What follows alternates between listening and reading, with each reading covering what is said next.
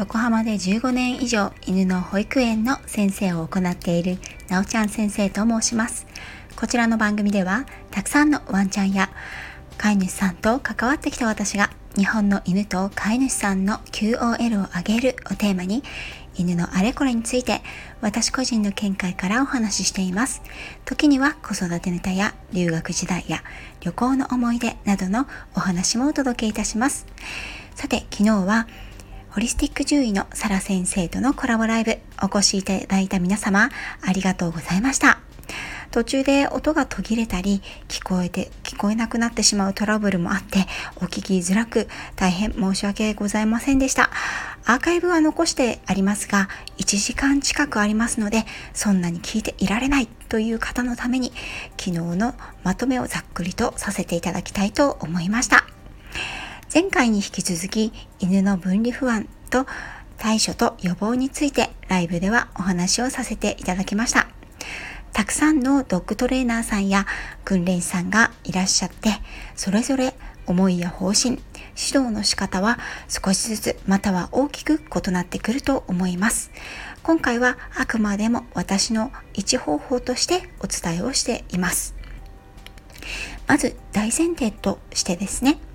犬は群れで生きる動物。一人にされるのは本来どんなワンちゃんも苦手ということをお話ししました。分離不安という名前がつくような行動が起きなくてもほとんどのワンちゃんは飼い主さんと離れ離れになること飼い主さんに残されることが苦手です子犬の頃は親や保護者の保護がなければ生きられないので余計に一人になることは本能的な不安を感じますパピーちゃんは一人になることが苦手です。さて、一人になることが苦手なパピーちゃんがお家にやってきました。そのまま子犬だから、小型犬だから、可愛いからと常に飼い主さんのそばで過ごして常に求める時に飼い主さんがそばに来てくれるそういったワンちゃんはさらにさらに一人になることが苦手になってしまうんですね。これが分離不安のスタートになっていきます。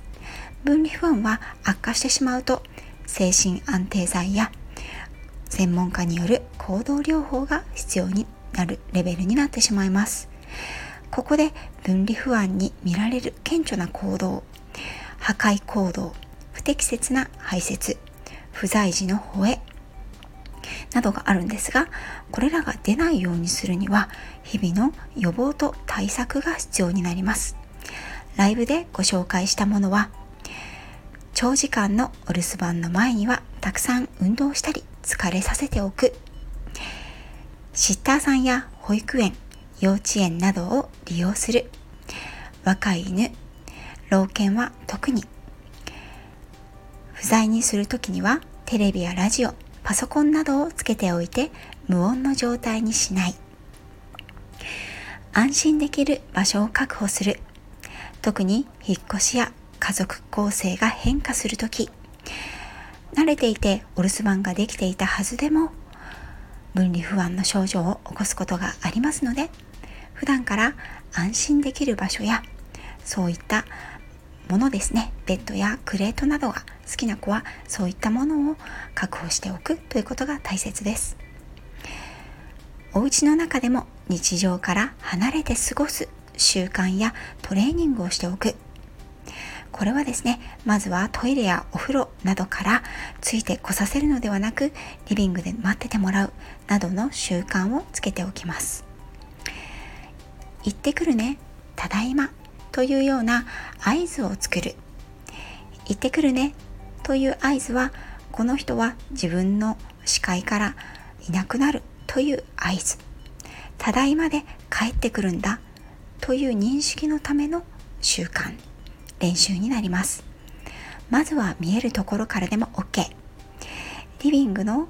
中にワンちゃんを残しておいて行ってくるね。と言って扉を閉めてただいまと言って扉を開ける。という開閉の練習だけでもまず最初は OK です。特定の場所でだんだん落ち着いて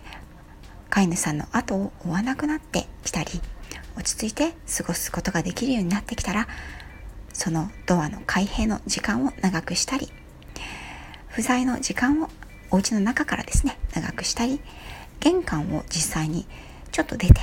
またすぐ戻る。といった練習をしていきます。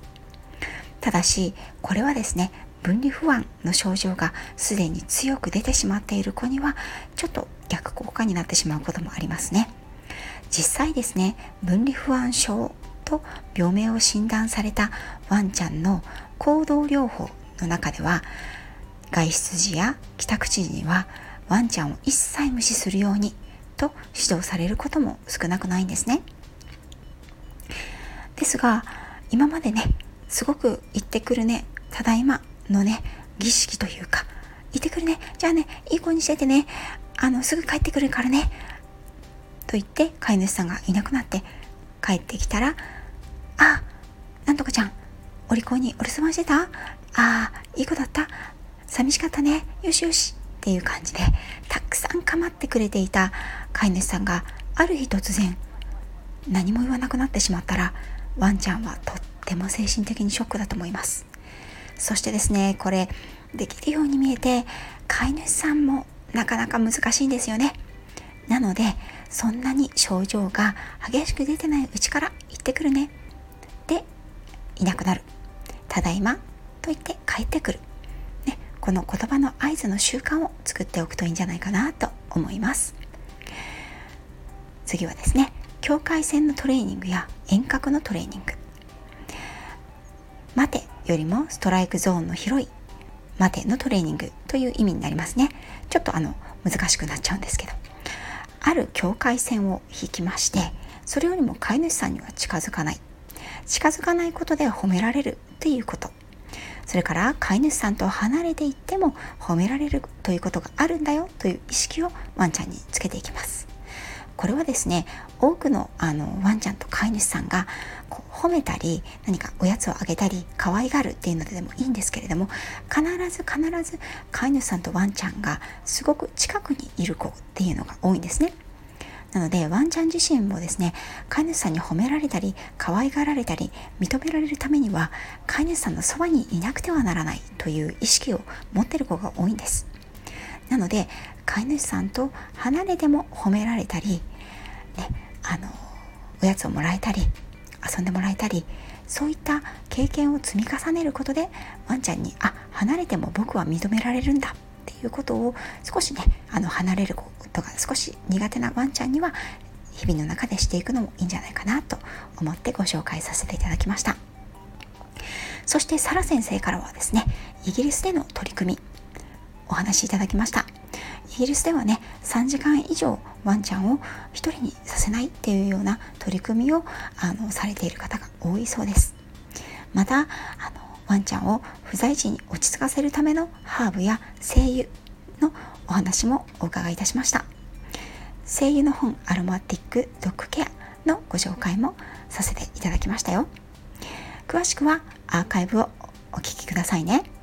最後になりますが分離不安でも何でも犬の問題行動飼い主さんがね問題だなぁと呼ばれる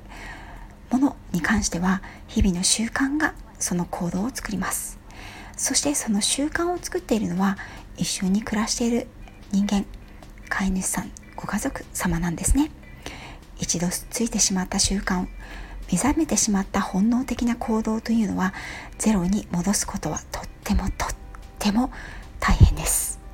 なので是非出てこないうちそして軽い症状のうちに対処をしていきましょう。最後になるんですが今朝心の保健室の恵子さんに教えていただいたんですが実は昨日のライブで放送100回を迎えました。長いようであっという間の100回放送。いつも聞いてくださる皆様いいねやコメントをくださる皆様大変励みになっております。本当にありがとうございます。おふざけ配信やお遊び配信も交えながらこれからもマイペースで皆様に役に立つような情報を提供できていけたらなと思っています。これからもどうぞよろしくお願いいたします。